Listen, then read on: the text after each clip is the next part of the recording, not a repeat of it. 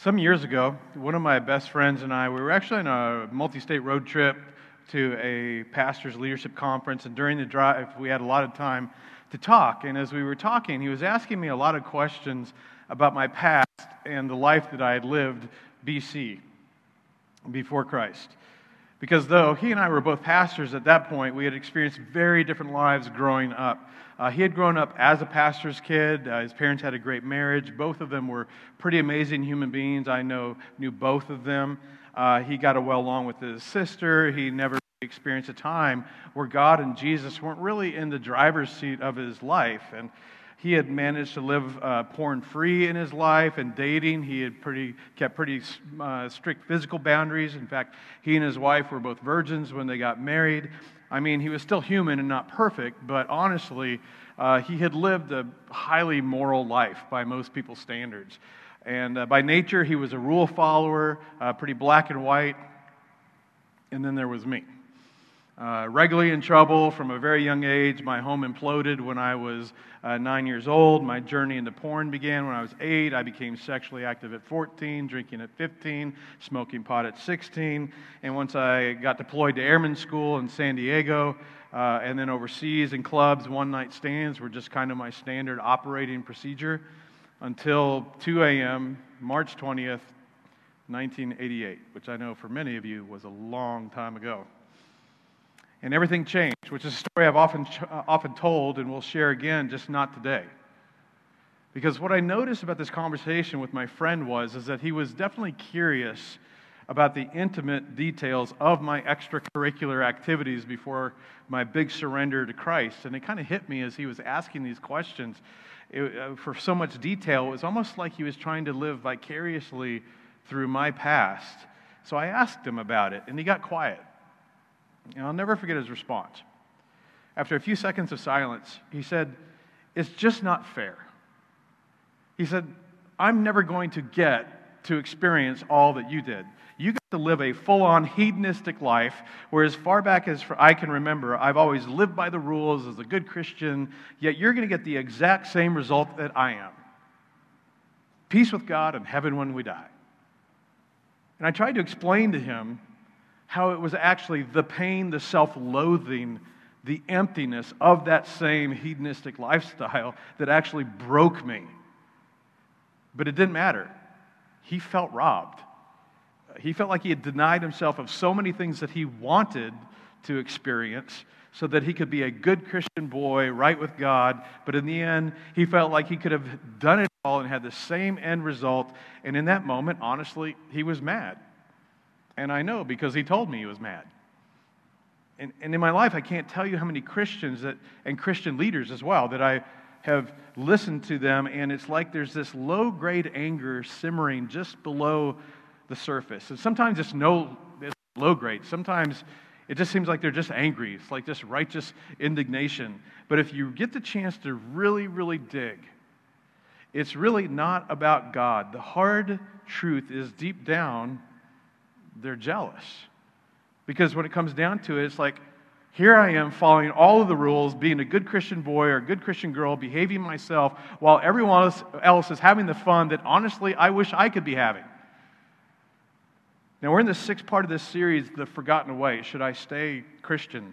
And the motive behind this series is the next generation. Because the current dropout rate for religious faith in the U.S. is 2.7 million a year. 2.7 million dropping away and changing their religious identity to no religious affiliation or nones. The percentage of young adult dropouts is 64%. Nearly two thirds of U.S. 18 to 29 year olds who grow, grew up in the church have withdrawn from church involvement and have, uh, after having been active as a child or teen. And for a huge percent, honestly, it's not really about God or about Jesus. It's about the religion that we call Christianity. And this is what we've been dealing with. That in the first century, the people who followed Jesus didn't call themselves Christian. And Christian is a safe term because you can make it mean anything you want it to because the Bible doesn't define it. So you can be a Christian, do and believe anything you want, and then you can cherry pick Bible verses to support just about anything you want to do. You can be Christian and be on both sides of every political issue, financial issue, social issue, ethical issue, moral issue. In World War II, you had people on both sides in the trenches praying to the same God, using the same Bible in different languages, that God would protect them. And today, most who are outside the faith, they view, uh, most who aren't Christians or those who are walking away from Christianity, their perspective is Christians think they are the only ones that are going to heaven and secretly relish the fact that everyone else is going to hell.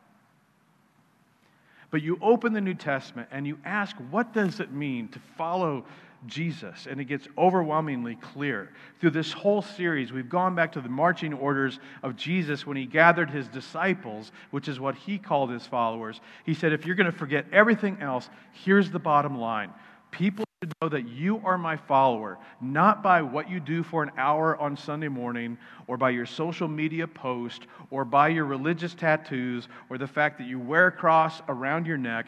People should know, recognize you as one of my followers because of the extraordinary way that you treat one another, specifically the way you love one another. And last week we looked at John, who was a follower of Jesus, and how John said that Jesus came full to the brim of grace and full to the brim of truth. And last week we spent most of our time talking about the seemingly op- opposing idea of grace and truth. Grace is you're okay, truth is you're not. Grace is I forgive you. Truth is, but you're accountable. Grace is going to work out. Truth is, you're going to have to work on it. John said, after watching Jesus as a rabbi, as a teacher who was committed to the law of God, dealing with various people, various sinful people in Jesus, we saw the embodiment of, not the balance of, the embodiment of grace and truth, full to the brim, both in one person. The challenge is that for some of us, for some of us, we're a little too much grace and I'll just acknowledge, I fall into that camp. Some of us are a little too much truth. Some of us grew up in an all grace truth, like everybody's fine, you're fine, God just loves you the way you are, you don't need to change a thing. Some of you grew up in a truth church, nothing is fine, none of you are fine, it's just no. And, and for some of you, uh, you know, a grace church, you know, God loves you. Some of you, a truth church, God loves you, but he doesn't like you. Uh, and Jesus comes along, he just wrecks all of these categories. He says, if you're going to be my disciple, if you're going to follow me, then you must embody both. But it is very difficult and it's very messy.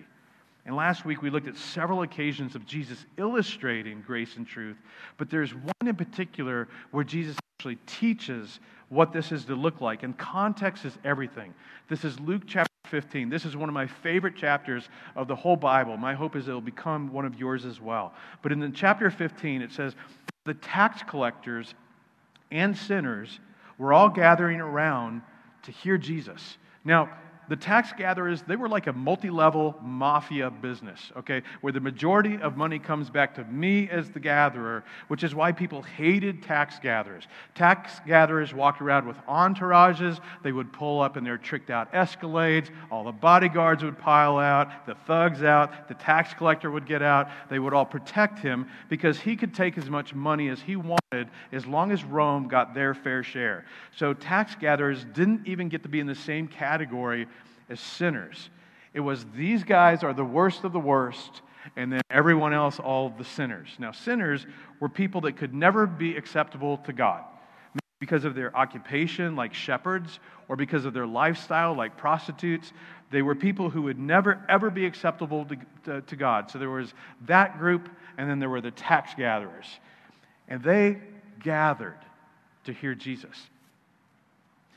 Which means that if Jesus were here and he had a church and he was a pastor, it would be filled with tax gatherers and sinners, and they would show up first, and they would be on the front row.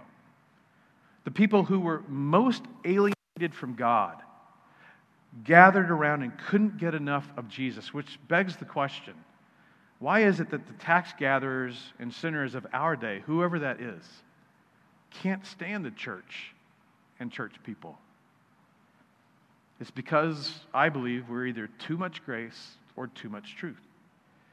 We either don't say anything because we're afraid someone might get offended, or we say too much and people feel condemned.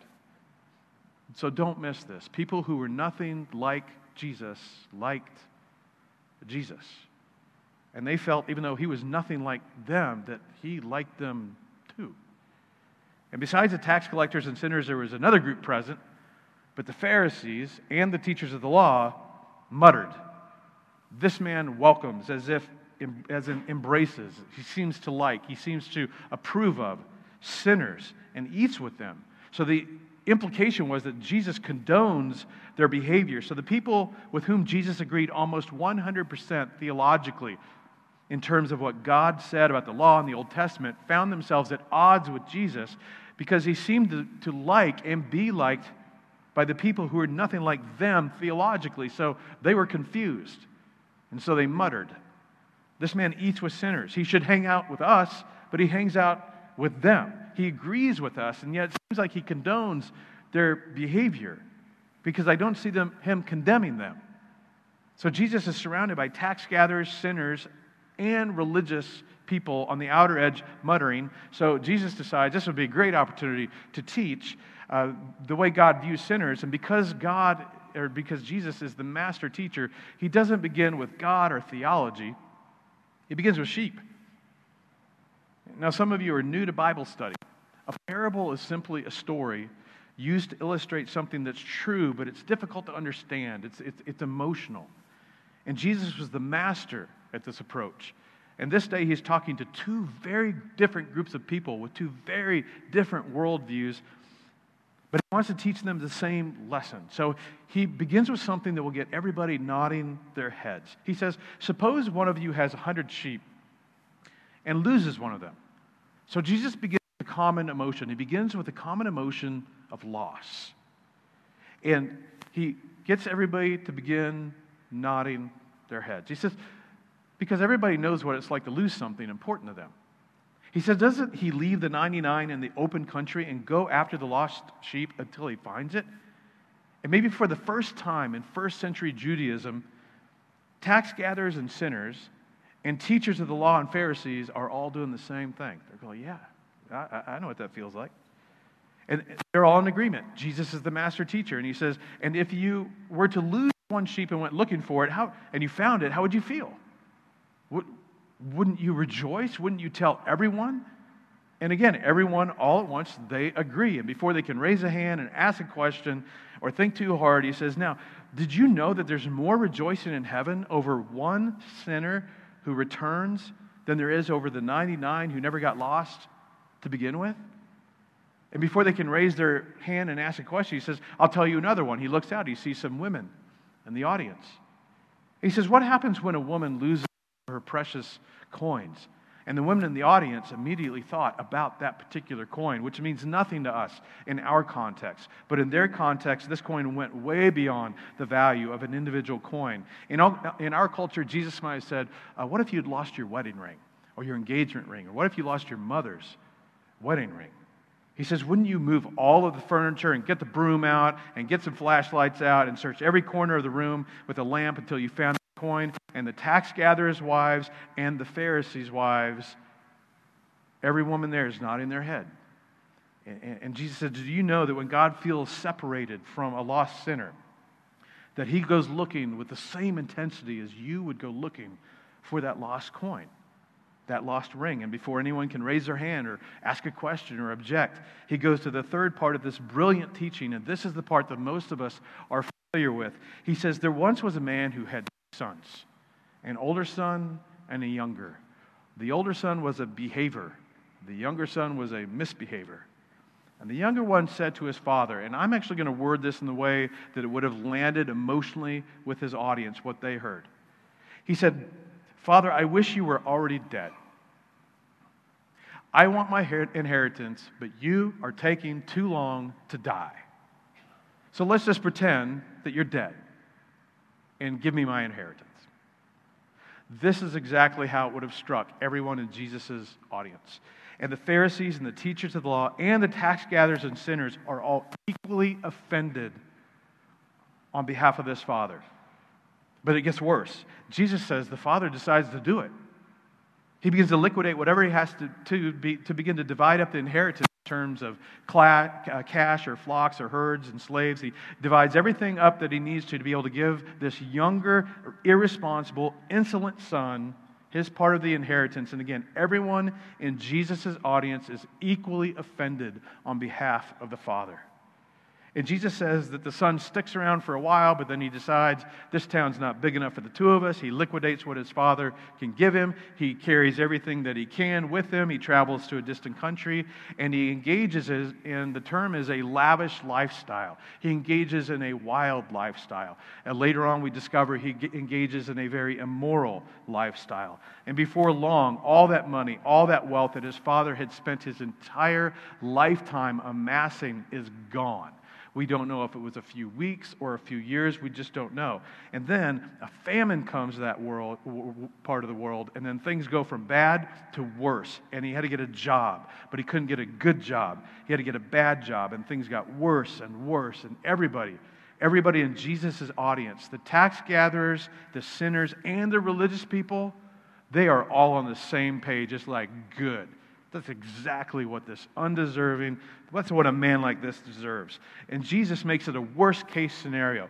This Jewish young man, the only job he could get was feeding, who knows, pigs.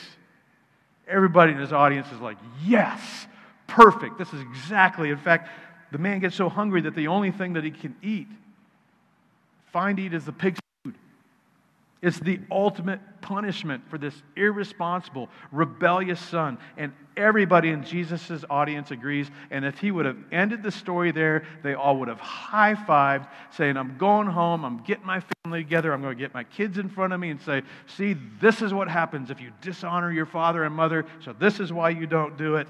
And Jesus says, I'm not finished. When he came to his senses, he said, How many of my father's hired servants have food to spare? And yet I'm starving to death. I will set out and go back to my father and say to him, and then he creates a speech Father, I have sinned against you and against heaven. I am no longer worthy to be called your son. Make me like one of your hired servants. So he got up and he went to his father. And at this point, Jesus' audience is like, it just when I thought it couldn't get any better, this is the best. When he shows up on the Father's doorstep, the Pharisees like were like, I know exactly what I would do if that were my son. And the tax gatherers and the sinners like, I know I, exactly what I would do if that were my son. And they're all listening intently because they all think they know what's coming. And then Jesus, said, Jesus says, But while he was still a long way off, the Father saw him and was filled with and this is where Jesus just pulls the legs out from under every single one of them. And this is where Jesus pulls the legs out from every single one of us. This is where Jesus speaks into the heart of everyone and says, None of you truly understand God, our Heavenly Father or how God views those who consider themselves sinners. And none of you fully understands the depths of your own personal sin. Because if Jesus had left it up to his audience to fill in the blank, they would have all, religious, unreligious alike, would have used the same word anger. The Father was filled with anger. You humiliated me. You took a lifetime of wealth and you squandered it. Now you come back for either more or for mercy. Either way, the Father has every right in the world to be angry at his Son. And had he said anger, everyone in, in Jesus' audience, religious or not, would have said yes, because we would think that way too. Jesus' audience was, he was in the presence of a bunch of angry, religious, muttering people, and he was in the presence of people who all they had known about religion was anger, much like many people of our day. But Jesus said when the Father saw his Son, he was filled with compassion for him. See, this is why we need to quit being Christian. Because we have all heard or seen or known some pretty angry, judgmental Christians, right? We all know Christians who like to get angry about sin, other people's sin. Ever notice that? You've known Christians, maybe they have a list And maybe that Christian can be seen in the mirror. It's a list of things that you should never, ever do. But you ever notice for, for people with, like this, is the stuff that they do isn't on the list. So Jesus takes us all by surprise. The Father who alone has been wronged, the Father who alone has lost the most, the Father who alone has had his reputation trashed in the community. When he saw his son, he was filled with an emotion, but it wasn't anger, it was compassion. And then his audience just completely loses it over the next statement. Jesus says, and he ran to his son. What a man in that culture, especially the patriarch of a family, does not run. Servants run, and they run to serve the patriarch. And it gets worse. He threw his arms around him and he kissed him. And then all the religious people are like, oh my gosh, what is it now? He's unclean because his son was feeding pigs. He's unclean. And everybody in Jesus' audience is equally freaked out and equally offended. And at the same time, there has never been so much agreement among these groups because for all of them, it's this is all wrong. The son starts his speech Father, I have sinned against heaven and against you, and I'm no longer worthy to be called your son. And the father doesn't argue with him. You, you have sinned against me. You have sinned against heaven. You are, in fact, no longer worthy to be called my son. But the father said to the servant, Quick, quick, quick, bring, bring the best robe and put it on him, and put a ring on his finger. And you need to know the best robe in the house would have been the father's robe. The father's robe would have been the symbolic the symbolism of his status as the patriarch of the family. And the best ring, the ring in the house, would have been the father's ring. This father is making a public proclamation that as of this moment, this son of mine is fully and completely restored to his status in the family as my son, and put sandals on his feet. Bring the fatted calf, which we can't truly relate to in this culture, and kill it, and let's have a feast and celebrate. And let's, if, in other words, let's throw the biggest party that this family in this town has seen in a long, long time. And I'm telling you, the people in Jesus' audience would have been stunned. He's immediately reestablished. There's no probation period. There's no like a month of penance or something, like go live out in the barn, like none of this. And then Jesus says, This is all going on with the misbehavior. misbehavior. Where's the behavior? Well, he's out in the fields doing what the behaving firstborn does. He's working. I'm working, I'm working, I'm working, I need to please my dad and do everything right and play by the rules and do, do things by the law and grow up and take over the family business. And now that that stupid, bratty brother of mine is gone, I've got like peace. I don't have to deal with anything, no more trouble. And eventually he heads back to the house. He sees all the commotion. He sees the, hears the music. He sees the dancing. He sees people coming in from all around the community. And he says to one of the servants, What's, what's going on? And the servant says, your, is, your brother's back. And your dad killed the fatted calf. You know, the one you probably thought he was saving up for your birthday or maybe for your wedding. The one we've been fattening up for a big party. He killed it, and we're having a big party. And your dad wants you to get cleaned up and come on in. And the old, older brother, and then here's our word the older brother became angry and refused to go in. Now, why would he be angry? What, what, what's there for him to be angry about? So, I also have to ask all of us Christian people why do we get angry at sinners who are living a sinful life?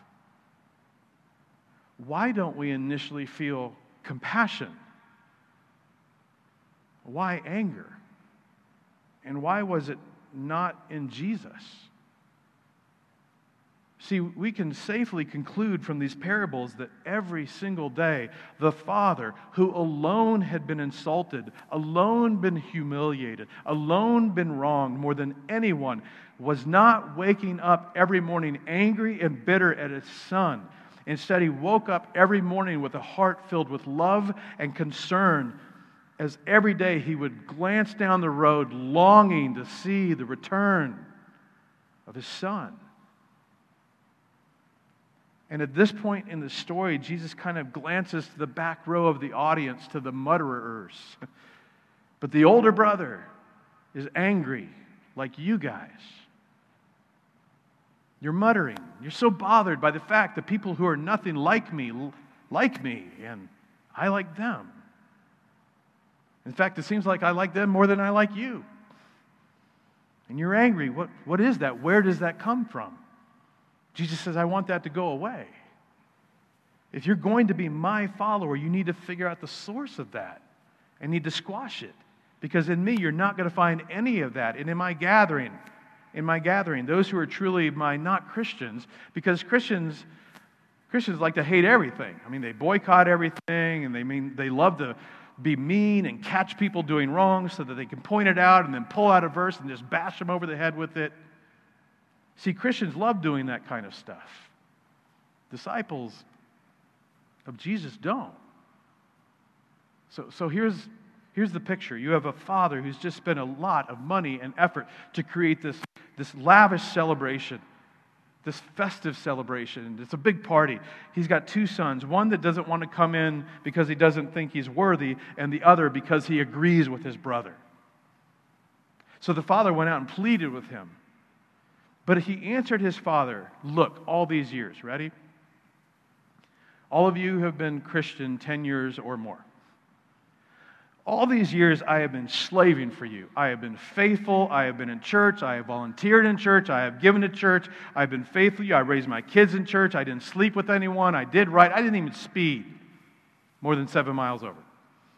I've been faithful to you all these years. I've never disobeyed your orders. I'm a faithful rule follower. Yet you never even gave me a young goat so I could celebrate with my friends. But when this, not my brother, but when this son of yours, I think you want to add another word in there, the son of yours who has squandered your property with prostitutes come home, comes home, you killed a fattened calf for him. I'm angry. I'm mad. I'm not going to your stupid party and I'm not talking to my stupid brother. And then the Father, God in this parable, and this is huge. My son, you are always, what's the word?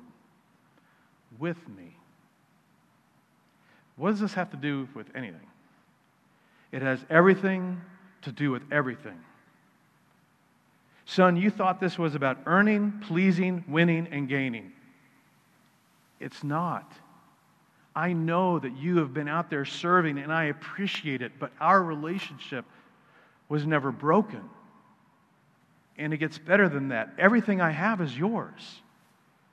It's not like, you know, we're not going to redivide the estate back up. He's not going to get another third. I mean, his is gone. Everything that I has, have is yours, and you are with me. Our relationship is not or ever been broken. So why, why are you angry at your brother? Why isn't your heart filled, filled with compassion, like my heart is filled with compassion for him? We had to celebrate and be glad because of this brother of yours. He, he was dead and he's alive again. He was lost and now is found. And then Jesus just walks off. And everybody's just left wondering well, what did he do? What will he decide? We don't know. Jesus doesn't tell us. I think he didn't tell us on purpose because everybody in his audience had a decision to make, just like you and me. Do, you know the foundation of what we struggle with in being characterized as people by grace and truth? It, it, it's the point of this parable that God could not love you more and nothing you could do will cause him to love you less. And every one of us, like, I think we, really need to hear that.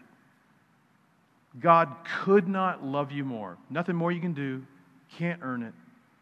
And there's nothing you have done, will do, or can do that will cause him to love you less which also means that you will never be eyeball to eyeball with anyone or interact with anyone in your world, the sinners, the tax collectors, uh, who God could love more. And nothing they could do could cause him to love them less. So the question is Who is that for you? What category of people offend you the most? What category of people cause you to mutter? Is it Democrats? Is it Republicans? Is it ever Trumpers? Is it never Trumpers? Is it rainbow flag waving pride marchers? Is it God hates fags sign holders? Is it anti abortionists? Is it pro choicers? Who is it that offends you? Whoever it is, Jesus is saying, God could not love them more. And there is nothing any of those people that could do anything to cause God to love them less. And let's just be honest that's offensive. It's offensive to us. But that is what it looks like when, like Jesus, we embody the fullness of grace and truth. And if we can get to the point where that characterizes the way that we think about the world, two things will happen sin will break our heart, and repentance will stir our heart. Sin will always break our hearts, first for the sinner that we see in the mirror every day, because every one of us knows what it feels like to feel regret to have a decision that made sense in the moment, perfect sense. We had all the reasons, didn't it? But on the other side of it, we discovered we were wrong. It was destructive. We may have hurt others, we hurt ourselves, people that we say we love. So we know what it's like. We know what it's like to be a sinner in need of grace and truth. So, if we're going to return to the forgotten way and be a disciple of Jesus, we have to quit being angry with sinful people because we are equally sinners. We need to stop being mad at people that don't behave and believe the way we think they should behave and believe, and quit being angry with segments of society that just don't get it and who don't live out the Judeo Christian values and our way of thinking. And instead of feeling anger, we need to feel broken and compelled to love, search, and reach them, serve and reach them. Because as a father with four adult children, as they were growing, and now they're adults, but most of this as they were growing, do you know what I felt when they made poor decisions? I felt, ah, oh, I felt pain. Because the decisions they were making in the moment made total sense to them. And I felt pain, especially with our oldest in high school, and like right after, he's making decisions that were just on the verge of haunting him the rest of his life. Why did I feel pain and grief? Because my children could not and cannot ever hurt themselves without hurting me as their father. So that means when you and I decide to embrace God's heart for everyone, sin will cause us grief and repentance will stir our hearts. That's why we cheer people who take their next faith step or they take their next step in their faith journey or they get baptized it's why we clap. It's why we cheer. Because if there's ever a time in a church to celebrate and get loud, it's them. Because Jesus says, Do you know what lights heaven up? And your Heavenly Father, it's not all of us who are working out in the field day after day after day, getting in a right, right and obeying the law and obeying Jesus. I mean, we need to do that. We're in this relationship. But what lights up your Heavenly Father in heaven is when somebody who's distant from Him begins to move towards Him. And God has invited us to help those younger brothers and younger sisters do exactly to that exactly that. So our response to sin and our response to repentance is the gauge that tells us if we are a group of people or individuals who truly understand the heart of Jesus and the heart of our Heavenly Father in the forgotten way. Now, for some of you, when you hear the story of the prodigal son, you relate to the prodigal. I mean, even though maybe you're sitting in this room or listening online to one degree or another, you know there's an area or a large area or completely you've been keeping God the Father at, at an arm distance, an arm's distance, and maybe even use Christians as your reason why. And I would say that what perhaps Jesus would say to you is if you're a prodigal, if some degree you've turned your back towards your Heavenly Father, it's, it's time to turn towards Him, to turn around, to come home and repent.